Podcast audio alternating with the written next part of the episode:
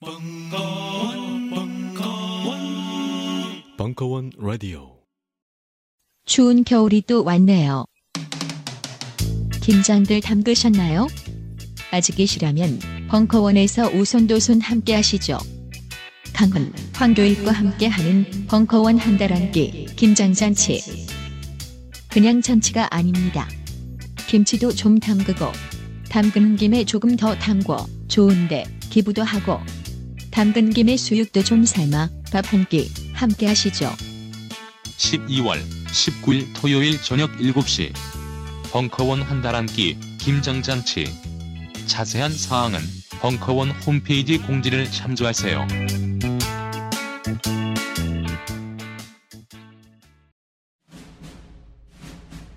스마트폰에 바이블, 벙커원 어플이 대폭 업그레이드 되었습니다.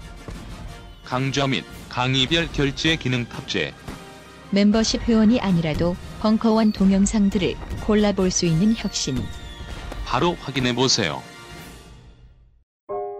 우리는 생각했습니다. 실외는 가까운 곳에 있다고.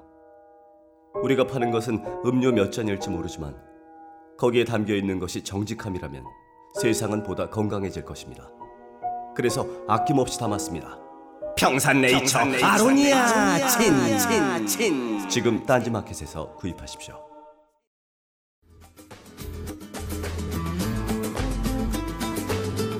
남미 여행 전도사 덩헌과 함께하는 실전 남미 여행 FAQ 강좌.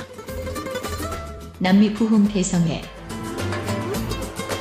2015년 9월 8일 강연. 일부.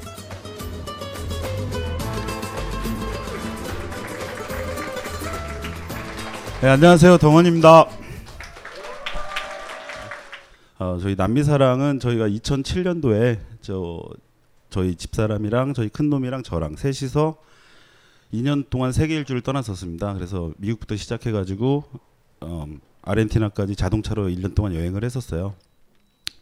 그리고 여행 끝에 저희가 남미가 너무 좋은 거예요. 그러니까 적지 않은 나라를 저도 여행을 했다고만 할 수 있는데 제가 지금까지 가본 어떤 곳보다 남미는 매력적이었어요. 그래서 한 1년, 2년만 좀 살다가 가보자라고 생각을 하고 눌러 앉았다가 지금 7년째 살고 있습니다. 그래서 2007년에서 여행을 해서 2008년 6월에 저희가 부에노스아이레스에 남미사랑이라는 이름의 민박집을 열었고요. 여러분들이 알고 계시는 남미사랑 카페는 저희가 여행을 하는 도중에 그때만 해도 남미 여행 관련한 정보가 정말 없었어요. 거의 블로거 한두 분, 그다음에 그 오불당 다음 오불당에 게시판 하나 정도밖에 없어가지고 정보를 좀 체계적으로 분류를 해보자. 그래서 사실 저희 여행용으로 만들었던 카페인데 그 다음에 저희 블로그나 이런 걸 통해서 이제 저희를 접하신 분들이 계속 회원 가입을 하셔가지고 지금 현재는 뭐 남미 관련한 카페 중에서 가장 큰 카페입니다. 그리고 저희가 2007년부터 이제 사실 민박집을 한다는 핑계 하에 놀기 시작했는데 한 3년 지나니까 돈이 똑 떨어지더라고요. 그래서 2011년부터 남미사랑 투어라는 이름으로 여행사 시작하게 되었습니다. 그래서 지금까지 남미 배낭팩을 한 50팀 정도 송출을 했고요. 그 중에 제가 21팀을 인솔을 했어요. 그래서 어, 우유니를 21번을 가봤고 마추픽추를 21번을 가봤고 뭐 이과수를 21번을 봤습니다. 사실 이과수는 더 봤어요. 제가 지금 아르헨티나 살고 있으니까. 저희는 기본적으로 남미에 많은 분들이 관심을 가지기를 바래요. 그래서 어, 지금 이 자리에서 여러분들에게 뭐 저희 프로그램은 이렇고 저희 프로그램은 다른 회사에 비해서 훨씬 더 많은 장점이 있고 이런 얘기는 하지 않겠습니다. 일단 전반적으로 여러분들이 남미 여행을 하면서 필요하신 정보, 좀 더 구체적인 정보, 당장 써먹을 수 있는 정보 위주로 전달을 해드릴 건데요. 사실 여행이 정답은 없습니다. 그러니까 제가 여행을 했다고 하지만 사실 여기 계신 분들 중에서는 분명히 저보다 여행 경력 많은 분들도 있을 거고 그냥 단순히 남미를 가지 않, 가보지 않았기 때문에 막연한 불안감 때문에 여기를 오셨을 거예요. 그러니까 저는 마찬가지로 그분들은 그런 그런 분들에 비해서는 여행을 안 해봤다고 하더라도 남미에 대해서는 그래도 여러분들보다는 조금이라도 더 알기 때문에 이 자리에 설 수 있는 것 같습니다. 그렇다고 해서 제가 지금부터 드리는 말씀이 100%다 어, 뭐라고 해야 되죠? 길이요, 진리요, 생명인 거는 아닌 거죠. 그냥 참조 정도로 생각을 해, 해 주시고요.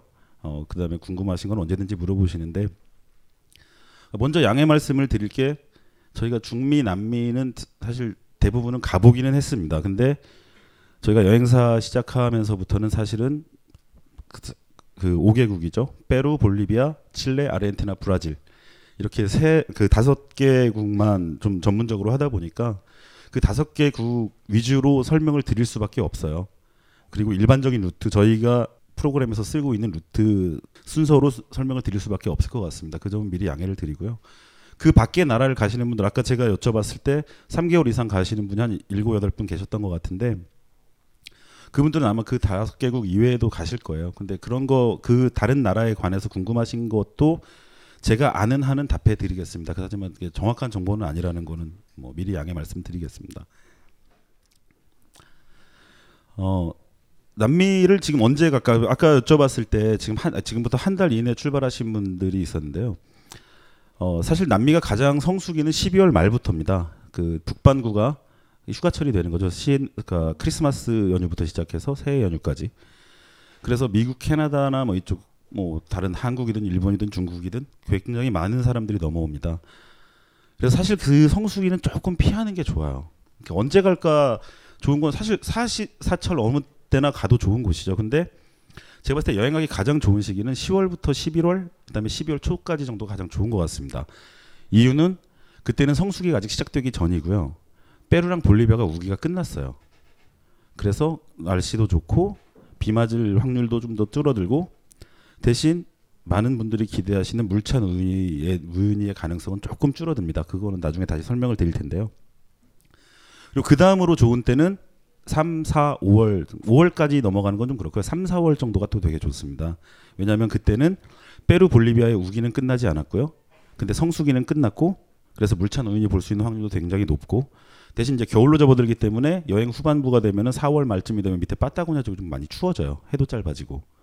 그리고 사실 조금 피해야 된다고 한다면 7월, 8월 정도가 될 것 같아요.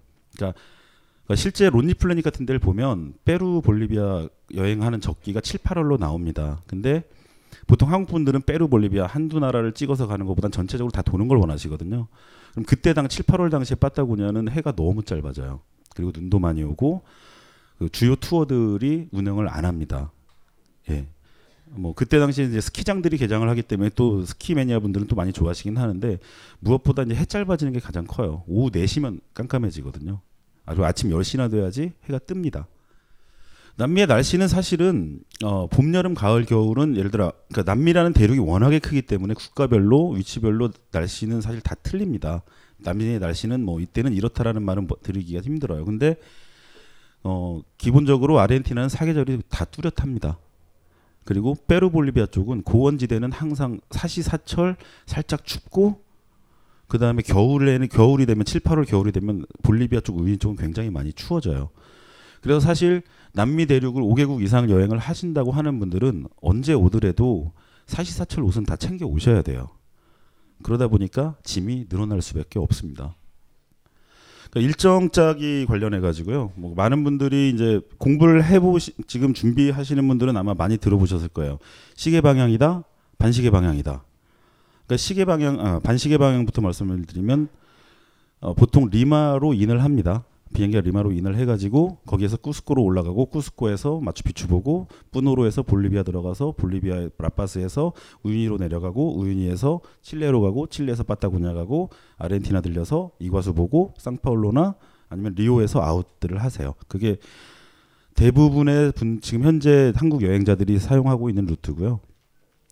시계 방향 루트는 이제 반대가 되겠죠. 리마나 상파울로로 in을 하셔가지고 뭐 그 역순으로 돌아가는 거겠죠. 그럼 제가 그림을 잘 못 그리는데요.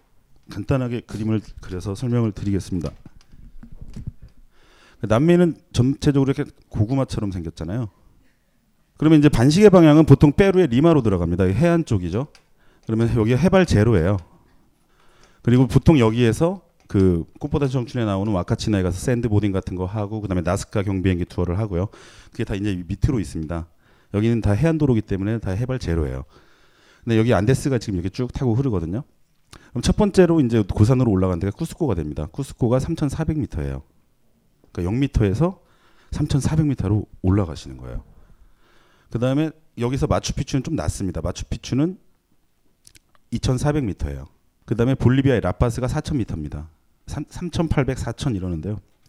4,000m고 우유니가 4,000이고요. 우유니 투어 중에서 올라가는 가장 높은 포인트가 4,800m예요.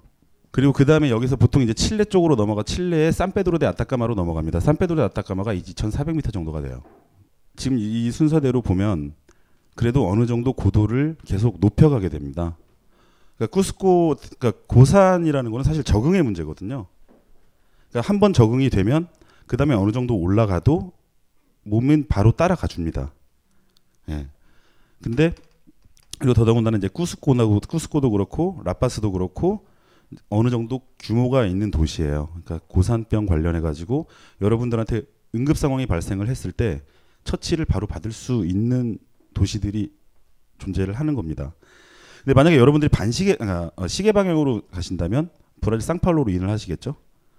쭉 돌고 빠따고냐까지 돌고 빠따고냐 쪽에 있는 산들은 사실 고산은 아니에요. 왜냐하면 여기는 안데스가 확 죽어드는 데서 마지막에 봉우리들이 올라오는 곳이라 여기 쪽은 고산이 아닙니다. 근데 여기 산페드로 아타카마에서 볼리비아 우유니로 바로 넘어가시게 되면 2,400m에서 올라가는 시점이 한 4,500m가 돼요. 그러니까 한 번에 2,000m 이상 올라가게 되고요. 또 문제가 뭐냐면 이 국경에서 가장 가까운 병원은 아타카마밖에 없습니다. 다시 돌아가셔야 돼요. 그리고 만약에 볼, 나는 구축들에도 무조건 들어가야 되겠다라고 하면 찝차를 타고 비포장길을 8시간을 달려야지 우윤희 마을이 나옵니다. 근데 우윤희 마을에도 제대로 된 의료시설은 없어요. 그러니까 사실 고산 관련해 가지고 나중에 지금 얘기가 나오겠지만 고산이 그렇게 우습게 볼 수 있는 문제는 아닌 것 같습니다. 물론 지금 여기 계신 분들이 100명이라고 쳤을 때 아마 100명 중에 한 명 정도가 정말 심각하게 여행을 포기하는 상황 한 명 미만이 될 거예요. 근데 그분한테는 정말로 목숨이 달린 일이거든요. 그래서 반시계 그러니까 시계 방향으로 갔을 때는 이런 게 좀 단점이 됩니다. 그래서 이걸 피하시려면은 아르헨티나 쪽으로 들어가시면 돼요. 아르헨티나 쪽으로 들어가시면은 살따란 데가 있고요. 그 위에 후후이가 있고 그다음에 비아 어, 라키아카라는 아르헨티나 도시가 있고 볼리비아 쪽으로는 비아손이라는 도시가 있습니다. 그쪽으로 올라가시면 그나마 마을과 도시들이 연결이 되기 때문에 조금 나을 수가 있어요. 예. 그래서 반시계 방향 일반적으로 90% 이상의 사람들이 하는 반시계 방향 루트의 장점은 뭐냐면요. 첫 번째로 고산을 순차적으로 적응할 수가 있어요. 그리고 사실 페루 볼리비아가 굉장히 힘든 루트입니다. 고산이 많기 때문에요. 그러니까 고산증이 심하게 오지 않아도 되게 힘들어요. 그리고 춥고 열악하고 이런 것들을 먼저 다 겪고 난 다음에 그다음에 이 아르헨티나, 브라질, 칠레를 보통 ABC라고 하는데 이 ABC 국가들은 고산도 없고 어느 정도 인프라도 잘 돼 있어요. 그러니까 나라가 사는 수준이 좀 더 높은 편이기 때문에 그래서 초반에 고생을 끝내놓고 나머지는 좀 즐기면서 가는 루트가 될 수가 있습니다. 그리고 대부분의 사람들이 이 루트를 사용하시기 때문에 동행 찾기가 쉬워져요. 이 동행 굉장히 중요하거든요. 나중에 다시 한번 강조를 드리겠지만 남미는 동행이 꼭 있어야 됩니다. 가급적이면요. 그러면 이 시계 방향의 장점은 뭐냐면 사실은 별로 없습니다. 아, 별로 없는 게 딱 장점으로 들자면 그런 게 있어요. 그냥 내가 간을 내가 여행하면서 만나는 사람들이 내가 앞으로 갈 곳을 이미 지나온 사람들이에요. 그러니까 이제 정보는 얻을 수 있어요 그분들한테. 하지만 바로 외로워지겠죠. 네, 그리고 그 페루까지 끝난 다음에 더 올라가실 분들이라면은 사실은 이 루트가 좀 더 합리적이긴 합니다. 그렇죠? 올라가야 되니까요. 예. 뭐 그 정도가 될 것 같습니다.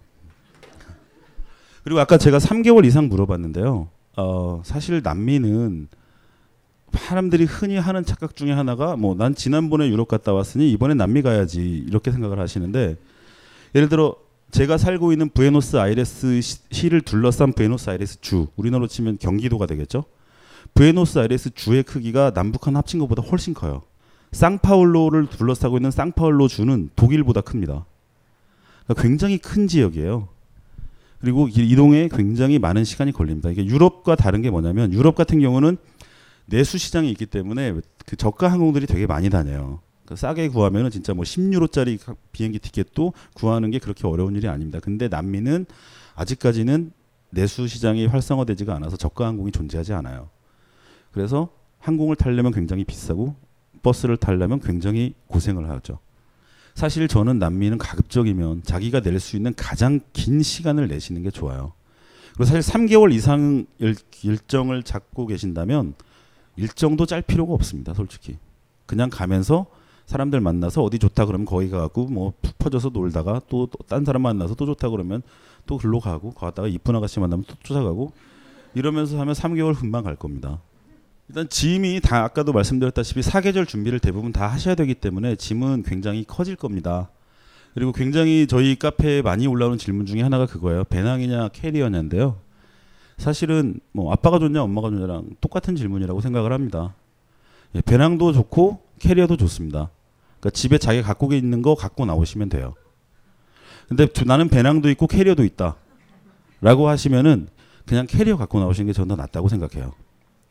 그러니까 이쪽이 구시가지들이 많고 오래된 도시들이 많아가지고 사실 그 바닥은 굉장히 좀 안 좋습니다. 그러니까 인도가 막 울퉁불퉁하고 돌이 박혀 있고 이런 경우는 되게 많은데요. 그래도 어지간히 끌립니다. 그래서 가지고 오실 때는 튼튼한 거 가져오셔야 오셔야 돼요. 바퀴 같은 거 캐리어를 가져오실 거면 바퀴가 튼튼한 거, 배낭을 가져오실 거면 어깨끈이 튼튼한 거. 가끔 가다 보면 싼 거 이제 구하시다가 구하시다 보면 배낭 어깨끈 떨어져 가지고 정말 어찌할 바 몰라 하는 분들 정말 많이 봤어요. 근데 되게 잘 떨어집니다. 배낭 어깨끈 생각보다. 그리고 수선 안 돼요. 그거는 완전히 뜯어서 다시 해야 되는 수준이기 때문에 그리고 캐리어도 바퀴 깨지는 분들 많이 봤거든요. 바퀴 깨지면 거기다 끈 매갖고 매갖고 매서 다녀야 되거든요. 그래서 무조건 둘 중에 튼튼한 거 예, 없는 걸 굳이 살 필요는 없다고 생각합니다. 장기로 특히 여행하실 분들 있으면 저, 요새 전기 코펠 같은 거 나와요. 그 그러니까 일반 코펠이랑 사이즈는 거의 같은데 마지막에 밑에 한 이 정도 두께의 핫플레이트가 들어갑니다. 전기를 꽂아가지고 물을 끓일 수 있는 예, 그런 거 하나 가져오시면 되게 유용하게 쓰이더라고요. 그리고 뭐 햇반 같은 거 챙겨 오시는 분들인데 사실 햇반은 너무 부피도 크고 무게도 많이 나갑니다. 예, 현지에서 쌀 사셔가지고 밥 받으시는 게 나을 거예요. 아, 저는 제가 지금 설명은 대부분 다 배낭여행 기준으로 설명을 하는 겁니다. 물론 나는 좋은 호텔에서 식당에서 뭐 다 사 먹을 거야 하는 분도 계시겠지만 뭐 예, 그거는 돈을 쓰면 되니까요. 돈 안 쓰는 거 얘기하는 거예요. 그리고 짐을 싸실 때 배낭이든 캐리어든 100%는 절대 채우지 마세요. 짐은 분명히 분명히 늘어납니다. 그래서 제가, 제가 항상 권해드리는 거는 한 80%까지만 짐을 채우시고요. 20%에는 먹을 거 싸우세요. 요새 보면 인터넷에 검색해 보면 뭐 전투 식량 예, 군대 있을 때 진짜 토 나오게 싫어했던 전투 식량인데 남미에서 먹으면 맛있더라고요. 그러니까 요새 그러니까 일반 캠핑용이나 낚시용 뭐 이런 걸로 해가지고 그 동결 건조 시킨 그런 전투 식량이라고 불리는 음식들이 나옵니다. 근데 그거 굉장히 유용해요. 그리고 지금 사실은 여행이 지금 스마트폰이 나온 출현 이후로는 굉장히 여행의 짐이 많이 줄었어요. 그죠? 옛날엔 여행 가려면은 아 꼰대 소리 나오는데 이러면 옛날엔 여행 가려면 정말 막 많은 짐들이 필요했잖아요. 뭐 손전등도 챙겨야 되고 그죠? 그다음에 말한 통하는 데 가면 이제 계산기도 챙겨야 되고요. 어, 카메라 챙기면서 필름 챙기고요. 찍은 필름 또 따로 잘 분류해야 되죠. 아니, 그랬는데 요새는 스마트폰 하나로 사실 해결이 많이 됩니다. 어, 스마트폰에 이미 요새는 다 뭐 후레쉬도 기본으로 깔려 있고 뭐 환율 계산기부터 심지어 통역까지요 다 되잖아요. 그래서 스마트폰을 분명히 챙겨 오시게 될 텐데요. 스마트폰은 절대 최신형 새로 바꾼 거 엄마가 바꿔준 거 이런 거 절대 갖고 나오시면 안 됩니다. 지금 여기 100명 모였다고 치면 여러분 중에서 한 60명은 핸드폰 두고 오실 거예요. 뻥인 것 같죠? 진짜예요. 네. 굉장히 스마트폰을 많이 노립니다. 왜냐하면 스마트폰이 작고 비싸잖아요. 고가잖아요. 그러니까 굳이 이런 노트북 사실은 이게 언제적 모델인지도 모를 노트북 들고 뛰는 것보다 스마트폰 하나 몰래 쓱 해가지고 주머니에 넣고 가는 게 걔네들한테는 이거 하나만 제대로 팔면 한두 달 먹거리가 나와요. 그래서 스마트폰 노리고 쫓아다니는 애들이 굉장히 많습니다. 그래서 사실은 스마트폰에 이제 이런저런 map 그 map 관련 앱 있잖아요. 뭐 Maps.me라든지 뭐 Google Map이라든지 이런 거 많이 깔고 나오시는데 한국에서처럼 이렇게 들고 다니면서 어 여기 있지? 뭐 이러시면 근데 정말로 이, 이대로 빼갑니다. 이렇게 쏙 빠져요. 예. 그리고 뭐 친구랑 얘기하면서 아, 너 어디 갔다 왔냐? 좋아, 좋았어? 이러고 내려놓고 이러고 얘기하고 있으면 이것도 역시 어느 순간 사라집니다. 예. 그래서 핸드폰은 가급적이면은 집에 굴러다니고 서랍에 굴러다니고 있는 귀변하기 전에 거, 예, 그냥 인터넷 좀 잘 되는 거 이런 걸로 갖고 오시는 게 좋아요. 그리고 지금 이것도 제가 여기서 산 건데 일부러 이걸 샀어요. 여기 여기에 지금 구멍이 있죠. 예. 이거 해가지고 끈 같은 거 달 수 있는 걸로 사오시는 게 좋습니다. 왜냐면은 여러분들의 폰을 노리는 그 아이들은 그 여러분들을 강제적으로 빼가기도 하지만 여러분들이 폰을 어디다 놓는지를 보고 있다가 조용히 빼가기도 해요. 예, 그래서 가급적이면 끈을 달아 놓으시는 게 좋습니다. 그리고 많은 분들이 제가 이제 그한 21번 동안 팀을 진행하면서 핸드폰 잃어버리는 패턴을 보면 누군가 도난을 당하기도 하지만 분실을 하기도 많이 해요. 그러니까 버스를 보통 뭐 18시간을 탑니다. 그럼 이제 이거 가지고 게임을 시작하는 거죠. 게임도 하고 뭐 노래도 듣고 아니면 책도 보고 만화도 보고 하다가 졸리면 툭 떨어집니다. 이게 툭 떨어졌는데 아침에 자 내립시다 하면 그냥 버스 좌석 사이에 끼어져 있는 거 못 보고 그냥 나오시는 경우가 진짜 많아요. 그래서 이 고리를 가급적이면 하시는 게 좋습니다. 그리고 또 한 가지 락 거세요. 폰은 반드시 패턴 락이든 뭐 번호 락이든 꼭 거셔야 됩니다. 실제로 저희 제가 팀 진행을 하다가 한 분이 핸드폰을 잃어버리셨어요. 잃어버려 가지고 근데 잃어버려서 제가 빨리 정지시켜라라고 했는데 이분이 이분이 바쁘다고 그냥 까먹은 거예요. 근데 심지어 락도 안 걸려 있었었고 로밍까지 시켜오신 폰이었어요. 그래갖고 이 틀이 지나서 정지를 시키려고 전화를 했더니 이미 전화비가 70만 원이 나왔어요. 예. 왜냐면 이건 로밍폰이니까요. 그러니까 로밍폰을 가지고 진해 빼루에다가 전화를 막 한 거죠. 뭐먼 도시에 사시는 이모님과 할머님. 예. 그리고 옛날에 어떤 분은 그런 분도 있었어요. 자기 아이폰을 잃어버렸는데 아이클라우드에 갑자기 빼루 소녀의 사진이 막 올라오기 시작해요. 그러니까 자동 연동을 시켜놨으니까 이제 얘네들은 모르고 그걸 가지고 사진을 막 찍는 거예요. 찍으니까 내 아이클라우드에 계속 빼루 소녀의 사진이 올라옵니다. 그래서 그걸 볼 때마다 가슴이 얼마나 아프겠어요. 그러니까 그런 2차 피해를 방지하시기 위해서라도 반드시 핸드폰에는 락을 걸어서 나오십시오. 아 그리고 또 한 가지 뭐 핫팩 챙겨 오시는 분들이 있는데요. 사실 핫팩도 마찬가지입니다. 이게 부피는 별로 나가지 않지만 무게가 많이 나가요. 그래서 그거 들고 다니라고 땀이 더 나요. 그래서 가장 좋은 거는요. 그 다니시다 보면 페트병 있잖아요. 이런 거 말고 좀 더 큰 거 1.5리터나 2리터짜리 페트병 있으시면 그걸 호스텔 그러니까 예를 들어 내가 어느 지역에 갔는데 거기가 너무 추워요. 그러면 호스텔 주방에서 물 끄- 보통 끓여주자 끓일 수 있잖아요. 물 끓이셔가지고 거기다 뜨거운 물 붓고 수건으로 둘둘 말아가지고 침낭에 쏙 넣고 자면 그 다음날 아침까지 따뜻합니다. 침낭 얘기 나와서 말인데 침낭 가져오시는 게 좋습니다. 침낭은 두 가지 목, 목적이 있어 뭐 뭐라고 하죠? 두 가지 용도가 있어요. 네. 두 가지 용도가 있는데 첫 번째는 일단 추운 곳에서 당연히 쓰는 거고요. 그다음에 두 번째는 베드벅 가끔 나옵니다. 아시죠? 베드벅 빈대 한국말로 빈대라고 하고 근데 음, 그런 빈대는 물론 그 숙소 주인들이 키우는 건 아니에요. 애완용으로. 근데 바로 내 앞에 썼던 사람이 빈대를 가지고 그 숙소에 묵었다가 떠나면 그리고 내가 그 자리에 들어가면 사실 걔는 나를 물겠죠. 먹고 살아야 되니까. 근데 그 침낭이 그래도 최소한의 방어막은 됩니다. 예. 그리고 또 침낭의 또 한 가지 용도는 버스에서도 쓸 수 있어요. 버스가 사실은 요즘은 버스가 많이 좋아져 가지고 그렇게까지 추운 버스 잘 없습니다. 근데 안전용이에요. 내 짐을 이따가 다시 한번 얘기가 나오겠지만 내 짐을 위에다 올리면 이건 가져가라는 얘기거든요. 그러니까 내 배에다 올려놓고 침낭을 딱 덮으면 어, 걔네들이 침낭 속으로까지 손을 넣지는 않습니다. 어지간해선. 자유를 외친 시인 김수영, 위대한 화가 이중섭, 전설이 된 반고흐. 그런 그들의 진짜 모습은 찌질했다.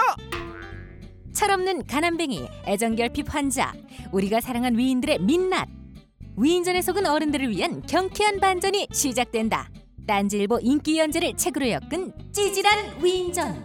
완벽하지 않아서 눈물나게 아름답고 찌질했기에 더욱 위대한 그들의 삶이 전하는 위안과 감동.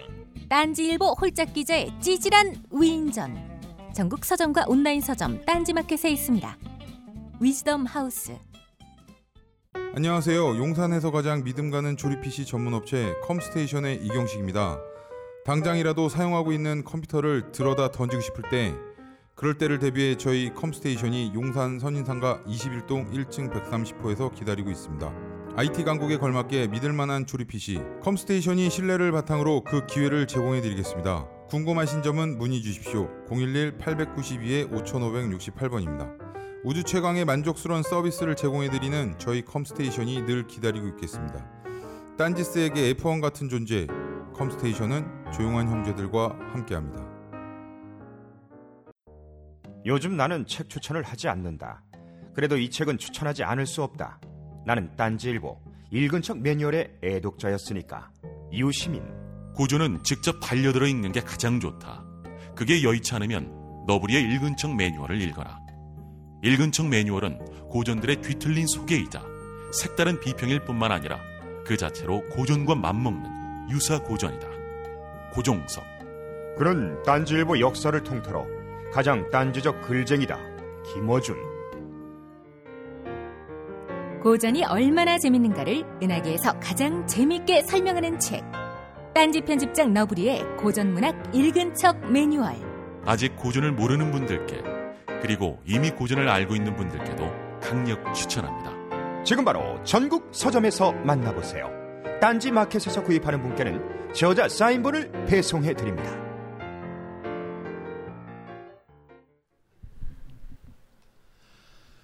예, 저기 사실은 남미는 그래서 대부분 장기 여행이 되고요. 장기 여행이 아니시라고 하더라도 돈은 많이 쓰게 됩니다. 왜냐하면은 버스 대신 비행기를 타시고 어쩌고 해야 되니까요. 그래서 다른 지역 가시는 것보다 아마 돈을 좀 더 많이 현 가져오시게 돼, 많이 쓰시게 될 거예요. 근데 그 많은 분들이 귀찮음을 이유로 달러로 그냥 전액 환전해서 갖고 오세요. 좀 남미 돈은 남미 화폐 중에서 한국에서 환전이 가능한 거는 브라질 해알밖에 없습니다. 예, 나머지는 사실 달러를 갖고 와서 환전, 환전을 하신다면 달러를 갖고 와서 환전을 하셔야 되는데 많은 분들이 이제 귀찮다, 그 다음에 수수료 많이 나온다 해가지고 달러로 많이 갖고 나오시는데 저는 절대 비추합니다. 왜냐하면 이 세상의 어떤 여행자 보험도 현금은 보상 대상이 아니에요. 왜냐하면 증명할 방법이 없잖아요. 내가 현금을 잃어버렸다는. 예. 그래서 제가 21번 팀을 진행하면서 딱 두 번 전체 여행 경비를 달러로 갖고 왔다가 그대로 잃어버리신 분을 봤어요. 예. 그래서 돈은 가급적이면은 돈을 소지하는 거는 최소화하시는 게 좋고요. 생각을 해보십시오. 남미 사실 굉장히 위험하다고 하잖아요. 근데 내가 예를 들어 여행 경비 3,000불, 4,000불을 현찰로 들고 다닌다고 생각해 보세요. 그러면 걔네들은 완전 논하는 거죠. 하나 털면. 근데 그래서 많은 분들이 사실 조심한다고 복대를 하세요. 복대를 해가지고 팬티와 바지 사이에다가 찔러 넣고 다니십니다. 그것까지는 좋아요. 근데 돈 쓸 일이 있을 때 그걸 여세요 이렇게. 그러면 사실은 남미에 있는 아이들은 여러분을 아, 이 얘기는 좀 이따 할게요. 이건 안전 관련해서 할게요. 근데 어쨌든 그래서 돈을 가져오시는 것보다는 국제연금 카드를 가지고 뽑아서 쓰시는 게 훨씬 안전한 편입니다. 물론 카드 복제라는 흉흉한 소식도 가끔 전해지죠. 근데 그건 그거는 좀 조심하시면 되고요. 조심하시는 경우는 조금 이따 얘기하고요. 지금 현재 남미에서 돈 한 번 인출할 때 그 수수료가 4,500원, 한 5,000원, 심한 데는 한 6,000원까지도 나갑니다. 근데 사실은 이게 내가 마음 편하게 다니게 할 수 있는 보험료 같은 거라고 생각을 하시면 좋을 것 같아요. 그래서 내가 이 도시에서 이 나라에서 얼마나 쓸지를 빨리 예측을 하셔가지고 그걸 그 뽑는 횟수를 최소화하시는 게 이성적인 거지. 아 나는 수수료 아까우니까 나는 그냥 다 현찰 가져갈게는 좀 위험한 생각이라는 거죠. 그리고 국제연금 카드를 만드실 때 보통 두 개 이상은 만드셔야 되고 당연히 왜냐면 하나를 분실할 수 있잖아요. 그리고 번호는 따로 수첩 같은 데 적어 놓으십시오. 스마트폰에다가 저장하지 마세요. 여러분들 중요한 정보는 절대 스마트폰에 저장하지 마세요. 왜냐하면 이건 여러분께 아니거든요. 그러니까 한순간에 모든 걸 다 잃어버리시는 분들이 너무 많아요. 예. 그리고 그 은행에서 그걸 만드실 때요. 반드시 확인을 하십시오. 되게 황당한 얘기지만 그렇게 카드를 만들어서 왔는데 돈이 안 뽑히시는 분들 가끔 있어요. 그러니까 국제연금 카드 기능이 없는 카드를 만들어 오신 거예요. 나는 여행 간다고 분명히 얘기를 했다고 하는데도 그러니까 사실 은행 분들도 가끔 그걸 헷갈려 하세요. 이게 이게 국제연금 카드 기능이 되는 건지 안 되는 건지를. 그래서 그런 경우가 진짜로 심심치 않게 있습니다. 그렇게 되면 정말 곤란해지죠. 그리고 신용카드 하나 정도는 비상용으로 가져오십시오. 신용카드요. 네. 그리고 돈을 뽑으실 때요. 일단 기본적으로 절대 길거리에서 나와 있는 거는 뽑지 마세요. 적어도 유리문이라도 달려 있고 내가 혼자 들어갈 수 있는 공간으로 돼 있는 곳을 가셔야 되고요. 가장 좋은 데는 은행 내에 있는 ATM기죠. 보통 대부분의 그 한국은행처럼 은행 문 닫은 시간에도 은행 ATM은 따로 출입구가 있어가지고 들어갈 수 있게 돼 있습니다. 그리고 반드시 번호판은 가리고 누르십시오.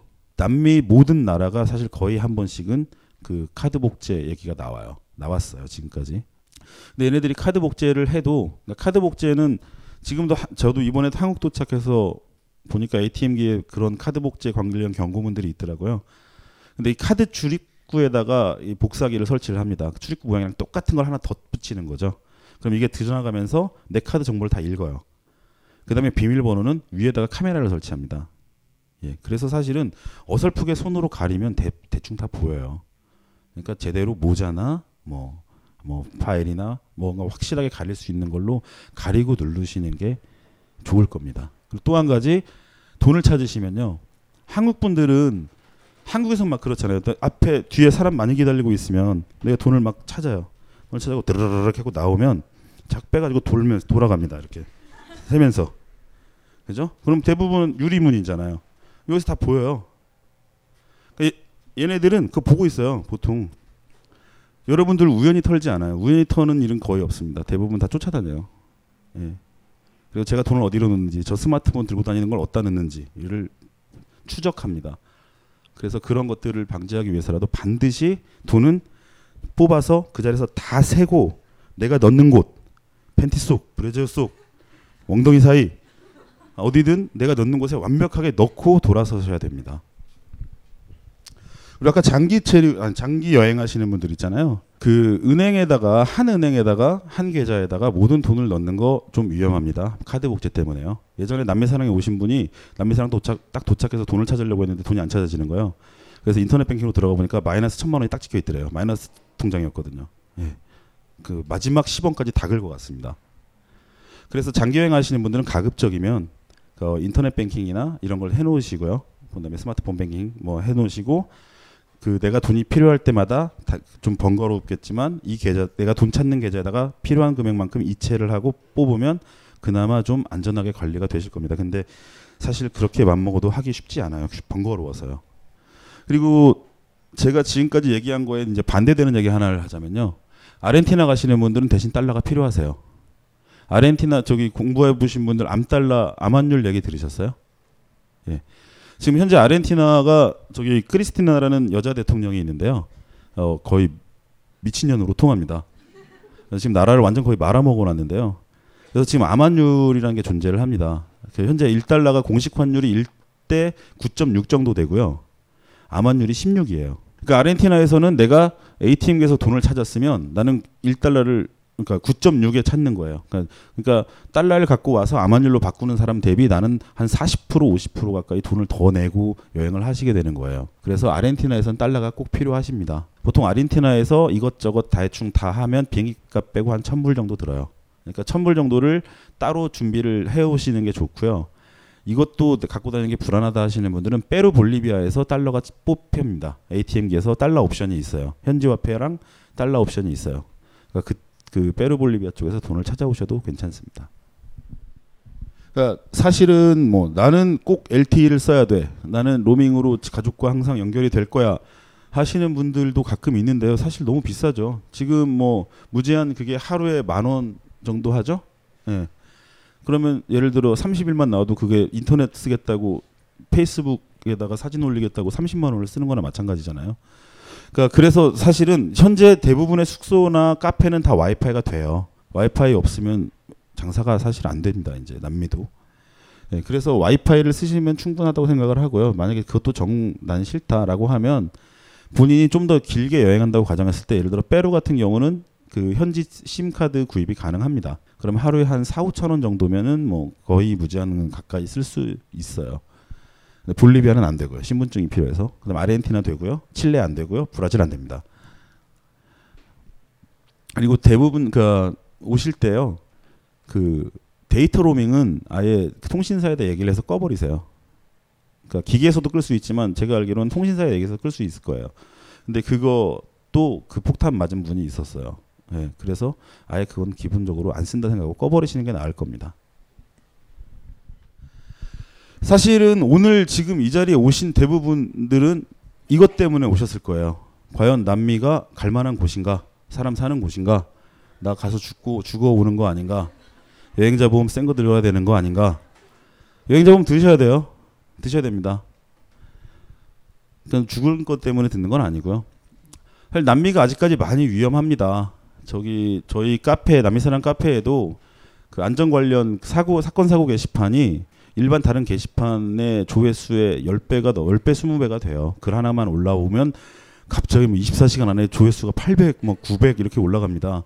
그러면서 역시 여기는 사람 사는 데가 아니었어. 라는 결론들을 내리시죠. 근데 사실 남미 여행 오는 분들 전체 수에 비하면 그렇게까지 큰 비율은 아니라고 생각해요. 그러니까 여러분들이 한번 남미에 오시면 지금 현재 여기 100명이라고 가정을 했을 때 100분이 오시면 그 중에 한 70분은 뭐 하나는 잃어버리실 거예요. 예, 여러분들은 남미의 지역 경제 발전에 큰 도움이 되시고 오실 거예요. 예전에 남미 사랑 그 체크인을 하시는 분이 너무 깔끔한 거예요. 신발도 새거, 뭐 바지도 새거, 배낭도 새거. 그래서 아 지금 남미 이인하시는 거예요? 그랬더니 아 지금 5개월 됐는데요, 막 이러는 거예요. 그래서 뭐 짐이 이렇게 깨끗해요? 그랬더니 제가 한국에서 가져온 거는 지금 입고 있는 빤스밖에 없는데요. 그러시더라고요. 배낭도 없어지고 보조 가방도 없어지고 예 계속 털립니다. 옷도 없어지고 빨아놓으면 옷도 없어져요. 근데 사실 굉장히 도둑놈이 많은 곳은 맞습니다. 근데 과연 소매치기 같은 것도 그 안전 사고라고 친다면 저는 솔직히 유럽이 더 심하다고 생각해요. 뭐 이태리나 뭐 파리나 스페인 뭐 이런 데보다는 도둑놈은 더 오히려 적다고 생각을 합니다. 가장 무서운 거는 사실은 여러분들의 목숨을 위협할 만한 사고인 거죠. 그러니까 가면 남미 간다고 하니까 다들 그러잖아요. 너 죽는 거 아니야? 위험하다며 라는 소리 나오잖아요. 네, 근데 사실은 그 아이들은 여러분의 목숨까지는 노리지 않습니다. 그냥 여러분의 돈만 노려요. 네. 그렇게 모진 아이들은 잘 없어요. 근데 제가 아까 동행 굉장히 구- 중요하다고 말씀을 드렸잖아요. 그러니까 그런 아이들이 노리는 거는 결국에 혼자 있는 사람들을 노려요. 그렇잖아요. 그러니까 도둑질이라는 거는 결국에 한 사람을 꼼짝 못하게 만들고 털어가는 거잖아요. 그 사람을. 근데 이게 두 명, 세 명, 네 명이면 지들도 그만큼 그룹이 커져야 되고 흉기가 점점 더 큰 게 나와야 되고 이렇게 되는 거잖아요. 그래서 동행을 꼭 구하시는 게 정말 좋습니다. 저는 중요하다고 생각해요. 물론 혼자 여행 잘 하시는 분들도 있어요. 그러니까 남미 오면 뭐 혼자 다니면 무조건 강도 당한다. 그러면 이미 외교부에서 여행 못하게 막았겠죠. 예. 근데 혼자서 다니는 분도 좋은 좋게 여행 잘하시는 분들 많이 있습니다. 하지만 조금이라도 나이가 위험한 거를 당할 상황을 줄이시려면 동행을 구하시는 게 좋습니다. 그래서 저희가 남미사랑 카페에도 동행 찾기 게시판을 만들어 놓은 거예요. 그러니까 저희가 지금까지 한 50여 차례 팀을 진행을 하면서 어, 딱 칼강도를 만난 사건이 딱 한 번 있었어요. 칠레 발파라이소에서 있었는데 여자분이 칼강도를 만났었는데 그분들도 원래 여럿이 다니다가 두 분만 따로 떨어져 나오는데 나, 떨어져 나오자마자 정말 한 블록도 걷기 전에 강도를 만나셨어요. 그 말은 뭘까요? 한 블록도 걷기 전에 걔네들 우연히 만났을까요? 아니죠. 따로 떨어져 나가길 기다리면서 쫓아다녔던 거예요. 예. 그러니까 저희가 지금 50여 차례 팀을 진행하면서 사실 그 강도 사건이 어쨌든 간에 한, 그러니까 한 번밖에 없었다. 그러니까 뭐 남매사랑이 굉장히 아, 또 위대한 영도력을 발휘해가지고 여러분들을 안전하게 한다면 좋겠습니다만 사실은 그렇게 강도 사건이 적었던 거는 결국 우리는 단체로 다니기 때문입니다. 일행이 동행이 있기 때문이에요. 그래서 여러분들도 개별 여행을 하신다더라도 꼭 가급적이면 동행을 만드시는 게 좋습니다. 물론 동행 잘못 만나면 차라리 강도 만나는 게 낫겠다라는 게 될 수도 있어요. 그런 위험도 없지 않아 있습니다. 그러니까 그리고 사실 남미에 오시면 정말 일반적인 상식적인 선만 지켜주시면 돼요. 그 상식적인 선을 지키기 힘든 경우가 있기도 하거든요. 그거는 사실 그냥 팔자련이 해야 되는 것 같습니다. 예. 어, 좀 무서운 얘기를 해드릴게요. 제, 제가 사실 설명할 때마다 하는 얘기인데요. 제가 2007년도에 콜롬비아 딱 들어갔을 때 호스텔에서 한국 여자분을 하나 만났어요. 거기도 한 한국 분이 운영하는 호스텔이었고요. 근데 이분이 콜롬비아 여행을 마치고 에콰도르로 넘어가시다가 어, 옆자리 애가 준 과자를 먹고 3일 만에 깨어나셨어요. 3일 후에 병원에 계속 깨어나셨어요. 근데 이 애가 썼던 방식법이 어떤 거였냐면 버스에서 탔어요. 옆자리에 현지인이 앉았습니다. 앉아가지고 이제 버스 출발하기 전에 이 좌판 가지고 이제 과자 같은 거 이제 파는 애들이 타요. 잡상인인 같이. 근데 옆자리에 앉아 있는 남자가 야 일로 와봐. 그래가지고 과자를 하나 샀습니다. 바로 옆에서 이게 그 보이잖아요. 옆이- 바로 옆에 붙어 있으니까 사가지고 그걸 뜯었습니다. 뜯어서 지가 하나를 먹어요. 그러더니 너도 하나 먹을래? 이런 거예요. 그- 그걸 봤잖아요. 뜯는 걸 먹었어요. 그러나 잠깐 밖, 밖에를 보고 있는데 하나 더 먹어 그런 거예요. 그거였잖아요. 그거였어요. 그러니까 얘는 그 과자랑 똑같은 과자로 이미 양는 과자를 준비를 해놓고 똑같은 과자를 사서 하나 먹이면서 지가 먹고 얘를 이사 옆 사람 먹이면서 안심을 시킨 다음에 이제 진짜를 준 거죠. 예. 사실은 불가항력이죠. 정말로. 그 정도까지 머리를 쓰면 예, 그래서 정말 상식적인 거 남이 주는 거 먹지 말고 예. 늦은 시간에 으슥한 데 가지 말고 예. 물론 밤문화를 즐기셔도 좋아요. 즐기시는 거 좋은데 예를 들어 밤문화를 가기 위해서는 그러니까 예를 들어 클럽 같은데 어, 요새 젊은 분들 클럽 많이 좋아하시잖아요. 근데 클럽 같은데 갈 때도 가급적이면은 택시를 타고 내 집에서 도어 투 도어로 숙소 앞에서 이 클럽 앞에까지 놀고 나와서 거기서 택시를 타고 다시 집 숙소까지 이런 걸 지키시면 돼요. 근데 술 먹고 기분 좋다 걸어가자 하고 이러고 가면 칼을 맞습니다. 옛날에 남미사랑 매니저 하던 친구가 콜롬비아에서 칼을 맞았어요. 왜 맞았냐면 얘가 클럽에서 놀고 이제 숙소까지 한 30분 정도 거리 걸어가면 30분 정도 거리인데 술 취한 김에 마침 주머니에 돈도 없겠다 뭐 날 털겠어 하고 또 막 갔대요. 좀 왜 신나가지고. 근데 갑자기 칼강도가 나타난 거예요. 칼강도가 나타나서 돈을 내놔 했는데 돈도 사실 얼마 없었대요. 그러니까 택시 탈 정도만 딱 남기고 다 쓴 터라서. 어, 근데 사실 그거 주고 끝내면 되는데 나 돈 없어 하면서 막 덤빈 거죠 그러면서 이 자식 뭐 했는데 갑자기 어깨를 칼로 푹 찍은 거야 그래가지고 칼을 근데 이 친구가 좀 등치도 좋고 이제 승질도 있는 친구라 왜 하고 막 하니까 얘가 얼떨결에 칼을 놓친 거예요. 그러니까 얘는 지가 훨씬 더 등치가 이 칼 맞은 친구가 더 크니까 이제 무서워서 도망을 갔대요. 처음에 칼을 찌른 친구가. 예. 근데 이제 얘가 그러고 나서 막 이러고 씩씩거리고 있으니까 주변 주민이 다가와가지고 괜찮냐고 하면서 이렇게 막 하니까 얘가 이제 흥분해가지고 얘 스페인어 굉장히 잘하는 친구였거든요. 야, 니네 콜롬비아 새끼들은 다 필요 없어 개새끼들 막 이렇게 했대요. 그랬더니 이분이 처음에 이렇게 되게 다정하게 물어보시다가 갑자기 여기서 칼을 이만한 걸 꺼내면서 뭐라고? 막 그러시대요. 그래서 어 아니라고 잘못했다고 막 하니까 칼로 이렇게 돌아보라고 돌아보라고 이렇게 하더니 칼을 쏙 빼줬다고 하더라고요. 네. 그러니까 사실은 술 취한 김에 객기 부리다가 네, 그런 일을 당하게 되는 겁니다. 그리고 늦은 시간에 혼자 다니다가 남미사랑 그 사건 사고 게시판에 그런 게 올랐어요. 라파스에서 터미널 주변 숙소를 묵- 묵었대요. 절대 절대 절대 절대 터미널 근처 숙소 잡지 마세요. 터미널 위험합니다. 다시 한번 얘기가 나오지만 근데 들어가 밤에 혼자 이제 해가 질 뭐 어둑어둑해질 무렵에 자기가 혼자 호스텔을 들어가는데 갑자기 뒤에서 누가 목을 졸랐대요. 그 목조르기 강도 옛날엔 되게 많았어요. 제가 2007년, 2008년도 때는 목조르기 강도가 페루에서 가장 일반적인 여행자 강도 수법이었어요. 그러니까 목조르기 강도는 뭐냐면 진짜 말 그대로 목을 졸라서 이 사람을 기절을 시키는 거예요. 예. 근데 그래서 이분이 쓰러져 가지고 그분도 눈을 떠 보니까 막 별이 초롱초롱 떠 있더래요. 그리고 심지어 바지에 똥도 쌌더래요. 똥오줌을 쌌더래요. 그러니까 이분은 요르단강을 넘어갔다 오신 거죠. 괄약근이 풀릴 정도로 정신을 잃었던 거니까. 예. 그러니까 그런 것들을 주의를 하셔야 돼요. 주의를 하고. 근데 사실 정말 그렇게까지 많이 당하지 않습니다. 예. 대부분은 그렇죠. 무슨 얘기 다 해놓고 그죠? 치사하게. 근데 그렇게 약 먹어서 쓰러지신 분의 경우는 제가 딱 그분 한 분 봤고요. 칼 맞은 건 사실 조금 봤어요. 한 세 명 정도 봤고. 예. 근데 사실 하루에 제가 추산 제가 그냥 제 생각에 남미에 여행자로 오시는 분들이 한 해에 한 2천 명 정도 되는 것 같아요. 그리고 그 매해 늘어나고 있고요. 근데 제가 지금까지 7년 동안 하면서 그 정도 건수라면 예를 들어 인도보다도 못한 거예요. 인도는 뭐 장난 아니잖아요. 예, 그래서 그렇게까지 그러니까 여러분들이 강력 사건에 표적이 되지 될 일은 그렇게까지 많지 않고요. 강력 사건에 표적이 되려면 어차피 돼요. 뭘 해도. 예. 그러니까 그리고 아까도 말했듯이 얘네들은 총칼을 쓰는 거는 사실 얘네들한테도 부담입니다. 한국에서도 예를 들어 누군가 거 물건을 훔치다 걸리면 뭐 소매치기 자범이 되지만 그걸 할 때 주머니에 칼을 넣고 있었다거나 이러면은 그때부터는 가중처벌이 되잖아요. 특수강도로. 걔네들도 마찬가지예요. 근데 솔직히 이 여행자가 돈이 얼마나 있는지 모르는 상황에서 그만큼 위험을 부수지 않아요. 그래서 보통은 정말 걔네들이 범죄 조직 이런 애들은 걔네들이 사는 뭐 교민들, 한- 예를 들어 한국 교민 부자로 소문난 사람들, 아니면 진해 현지인 부자들을 노리는 거지 여러분을 노리지는 잘 않습니다. 잘 안 하는 거예요. 근데. 그리고 만약에 여러분들이 그런 거를 만나시면 칼강 칼이나 총을 든 강도를 만나시면요 당황하지 마세요. 소리 지르거나 이러지 마시고요. 주는 거 주세요 그냥. 예.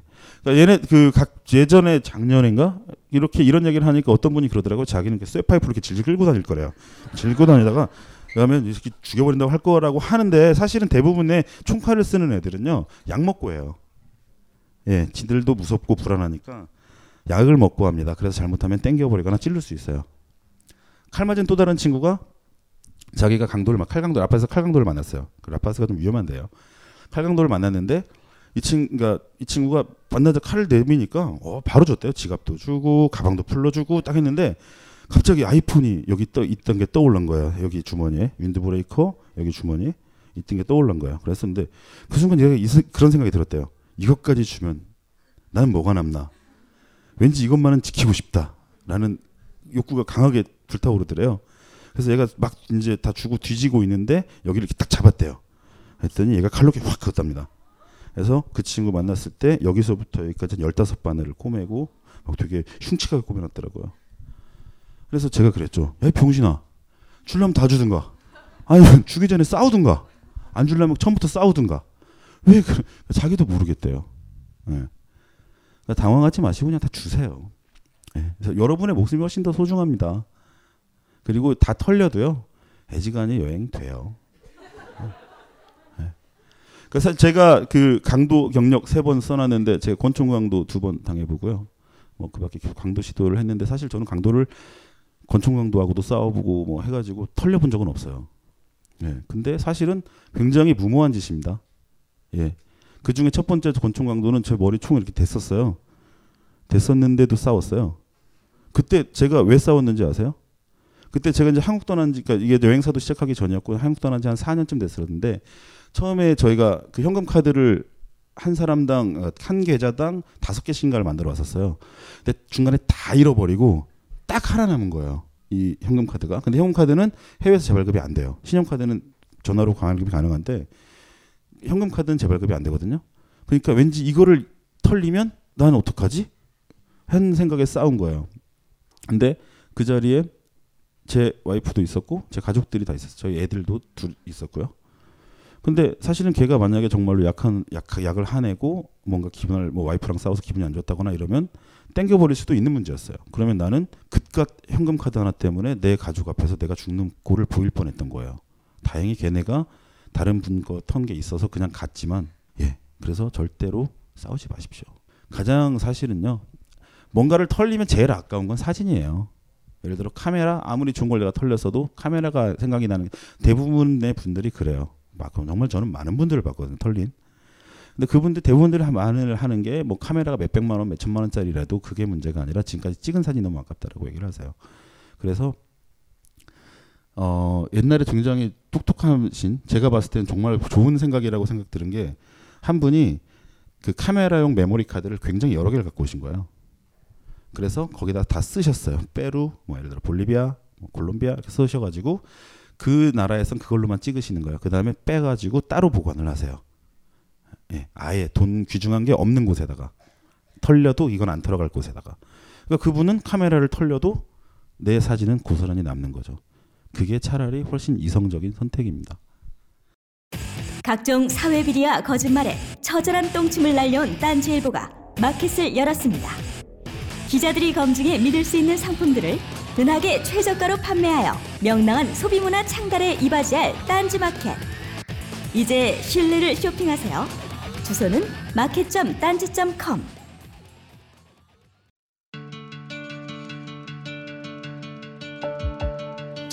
여러분들이 좀더 즐겁게 남은 여러분의 인생 동안 단 몇 초라도 더 즐거움을 기쁨을 가질 수 있는데 조금이라도 도움이 되었으면 합니다.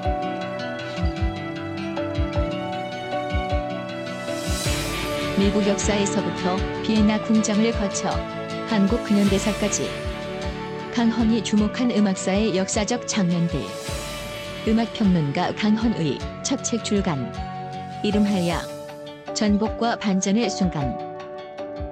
지금 바로 딴지마켓에서 구매하실 수 있습니다.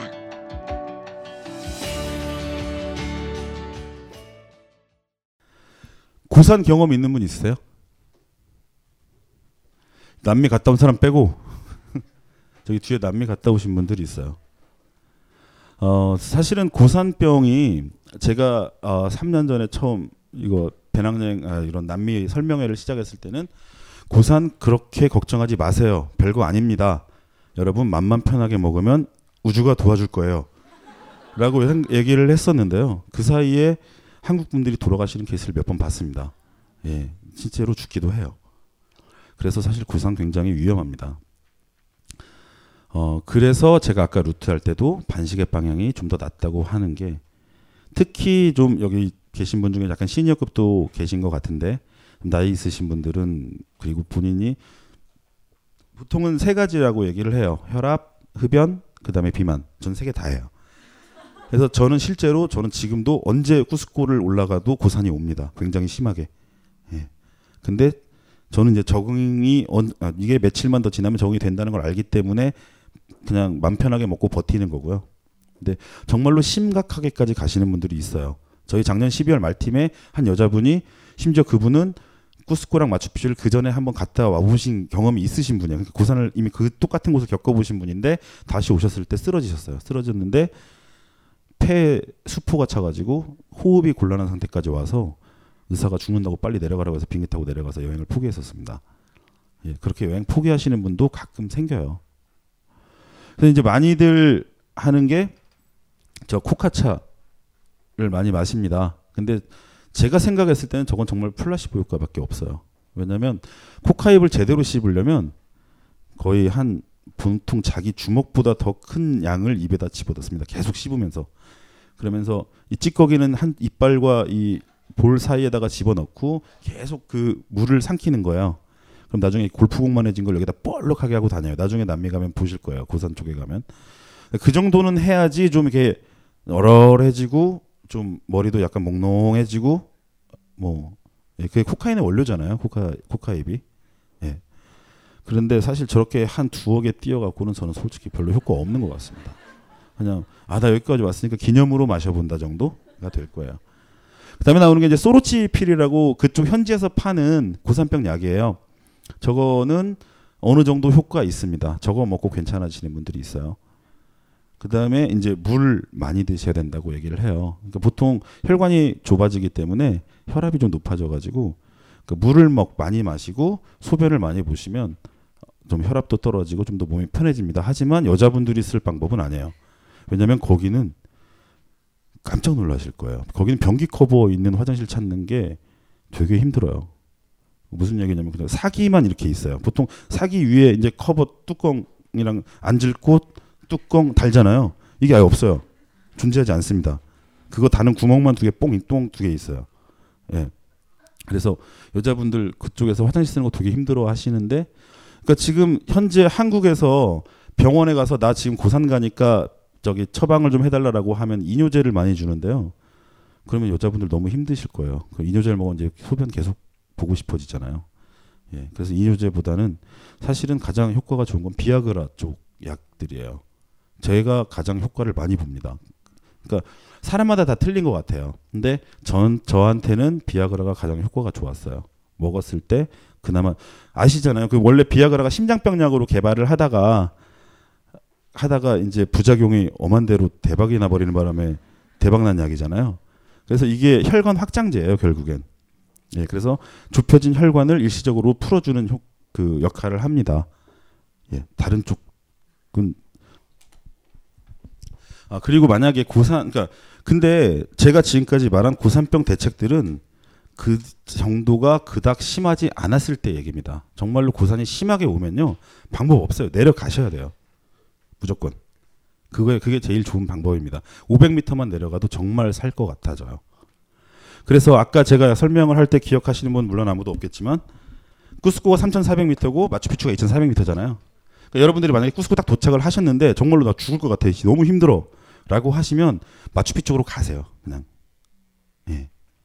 보통 고산은 도착해서 오는 경우가 있고요. 하루 아, 하루 자고 일어났더니 되게 심해지는 경우도 있습니다. 근데 어쨌든 간에 내가 정말로 심하고 약을 먹어도 듣지 않아 너무 힘들어라고 하시면 빨리 마추픽 쪽으로 내려가시면 좀 편해져요. 근데 대신 가는 길은 굉장히 좀 이러고 막 꼬불탕 꼬불탕 길이 연속이 돼서 좀 힘드시만 꾸스코에서 한 1시간 반 정도 떨어져 있는 우르반바라는 도시만 가도 거기는 한 600m 정도 더 낫습니다. 꾸스코보다. 그래서 좀 더 편해지실 겁니다. 사실 제가 이제 한 20여 20여 차례 팀을 진행을 하면서 되게 여러 가지 숙소를 써봤어요. 뭐 어, 정말 고급 호텔도 4성급, 5성급 호텔도 써보고 어, 일반적인 그냥 호스텔도 써보고 호스텔에서도 완전 그지 같은 데도 써보고 그런데 한국 분들한테 한국 분들이 가장 좋아하시는 숙소는요 와이파이가 잘 터지는 숙소예요. 빨리 카톡으로 친구한테 마추픽추 사진을 보내야 되거든요. 근데 만약에 내가 방에 누워가지고 침대에 누웠는데 와이파이가 터지면 그건 정말 최고의 숙소가 되더라고요. 그러니까 5성급인데 방에서 와이파이 안 터진다고 숙소 바꿔달라고 하시는 분들도 가끔 계셨어요. 근데 사실은 남미는 고생하러 오는 곳이라고 저는 생각해요. 여러분은 유럽 여행을 가는 게 아니고 호주 여행을 가는 게 아니고 남미를 가는 거잖아요. 그래서 사실 남미 숙소 굉장히 많이 발달했음 이제는 많이 발달했어요. 옛날에는 정말 찬물조차도 안 나오는 숙소도 있었어요. 쿠스코에서. 근데 지금은 그래도 애지간하면 온수는 나오고 어지간하면은 그래도 리셉션 언저리에서 와이파이는 터지고 이 정도는 됩니다. 그러니까 기본적으로 내가 숙소를 좋은 데 쓸 그러니까 숙소를 편하게 좋은 데 쓴다라고 하면 돈이 굉장히 많이 올라가실 거예요. 왜냐하면 미국이나 캐나다나 호주 뭐 유럽이나 이런 데는 체인 호텔들이 서로 경쟁을 많이 하면서 프로모션을 많이 때려요. 근데 남미는 아직까지 그 정도가 아니기 안 되기 때문에 비싼 호텔은 그냥 비싸게 받아요. 예. 그래서 그냥 고생하시는 게 기왕 어차피 어차피 고산 때문에 머리 아파 죽겠는데 뭐 5성급이면 뭐하고 6인실, 8인실, 12인실이면 어떻습니까? 그냥 편하게 그 차라리 그냥 맘 편하게 먹으시는 게 훨씬 더 편하실 거예요. 자, 터미널, 버스. 그러니까 여러분들이 어떤 도시에 갔어요. 어디가 제일 위험할까요? 그렇죠. 답 띄워놓고 물어봤죠. 네. 터미널입니다. 왜냐하면은 터미널에서는 여러분들은 여러분들이 가진 모든 짐을 갖고 있어요. 뒤에 배낭 맸죠. 앞에다 보조 가방 맸죠. 여기다 버스에서 먹을 빵 뭐 이런 거 들고 있죠. 물통 옆에다 끼고 있죠. 카메라 목에 걸려 있죠. 그러니까 사실은 여러분들이 가진 모든 미천을 도둑놈들한테 드러내는 거예요. 예. 그리고 걔네들은 그렇기 때문에 내가 예를 들어 그냥 낮에 놀러 나가는 거라면은 내가 조그마한 가방 하나 들고 나가니까 그걸 굉장히 케어를 하겠죠. 근데 그때는 너무너무 많아요. 주렁주렁 달린 게. 근데 흔히들 많이 하는 실수. 지금 다 풀어놓고 친구한 동행한테 애가 좀 봐줘. 화장실 가시는 분들. 예, 정말 중요한 건 들고 가셔야 돼요. 무조건. 어떤 경우도 남은 나만큼 내 짐을 봐주지 않아요. 저희 사건 사고 게시판에 제가 뿌노 동영상 올려놓은 거 있는데 혹시 보신 분 계세요? 음, 제가 그러니까 뿌노가 이제 쿠스코에서 비, 어, 버스를 8시간 정도를 타, 그러니까 나이트 버스를 타면 한 5시 반쯤에 뿌노 터미널에 도착을 합니다. 그러니까 볼리비아 넘어가는 길이죠. 근데 거기에서 이제 짐 저희 배낭팀 그때 30명 넘는 사람들을 데리고 이제 거기서 딱 내렸어요. 내렸는데 갑자기 한 서양 여자가 막 비명을 지르면서 내 가방이 없었다고 난리가 난 겁니다. 그러니까 내려가지고 이제 지금 안에다 실은 짐을 찾는 상황이었어요. 사람들 다 내려서 그 그러니까 짐 내리는 사람은 한 명밖에 없으니까 하나 하나 하나 나오니까 이제 다 기다리는 거예요. 그러니까 다들 이제 잠도 덜 깼고 뭐 어, 침낭 이렇게 막다 제대로 말지도 못한 거 이렇게 옆에다 끼고 이제 기다리는 거죠. 근데 갑자기 막 난리가 난 거예요. 그래서 달려가서 무슨 일이냐고 물어보니까 지금 내 가방을 여기다 내려놨는데 나 정말 1초도 안 됐는데 사라졌어 하면서 난리가 난 거예요. 그래가지고 이제 이 여자를 데리고 이분이 스캔을 못 해가지고 제가 이제 경찰한테 얘기하고 뭐 나가 그때 막 그 터미널을 떠나는 버스 쫓아가가지고 타가지고 그 짐 다 뒤져보고 뭐 이런 걸 했어요. 물론 당연히 안 나왔죠. 안 나왔는데 나중에 이제 그 팀이 끝나고 제가 그 부에노스로 돌아와서 고프로로 찍었던 영상들을 보고 있는데 그분이 찍힌 거예요. 그 그분이 털리는 광경이 찍힌 거예요.